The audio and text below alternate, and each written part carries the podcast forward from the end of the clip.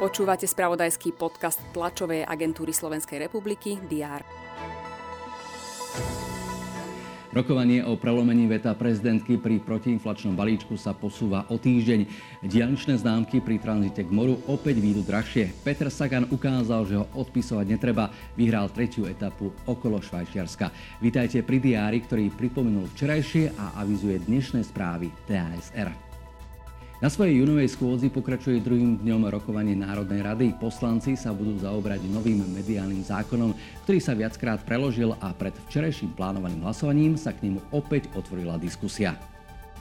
Zíde sa takisto vláda. V programe má návrhy investičných stimulov pre viacero plánovaných projektov, ale aj správu o poskytnutej štátnej pomoci za rok 2021.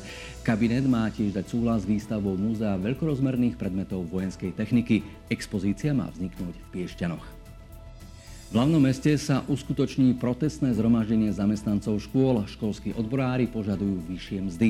Vláda síce uistuje, že chce zvyšovať platy, zatiaľ je však v koalícii spor o to, z akých zdrojov na to majú ísť peniaze. Živo bude zrejme aj na súdnej rade. Tá sa zaobrá žiadosťou sudcu Romana Fita, aby sudcovský regulačný orgán zaujal stanovisko k jeho odvolaniu ministerkou Máriou Kolíkovou. Fita zbavila funkcie predsedu okresného súdu Bratislava 3 za jeho konanie a prístup v čase, keď na jeho súde vykonávala raziu NAKA. Fit postup policajtov kritizoval.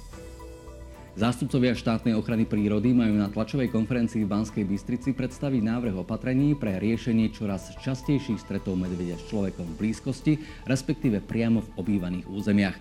Posledný prípad sa stal v pondelok v Porube v okrese Prievidza. Po včerajšom triumfe v tretej etape budeme aj dnes sledovať, ako sa darí Petrovi Saganovi na pretekoch okolo Švajčiarska.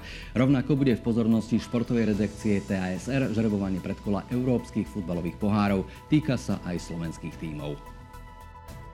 Pred šiestimi rokmi, 15. júna, naši futbalisti vyhrali nad Ruskom na majstrovstvách Európy. Ak však skôr ako žiť v pekných spomienkach chcete vedieť, čo sa aktuálne deje, sledujte správy TASR rýchlo a zrozumiteľne celý deň na portáloch Teraz.sk a TASR TV.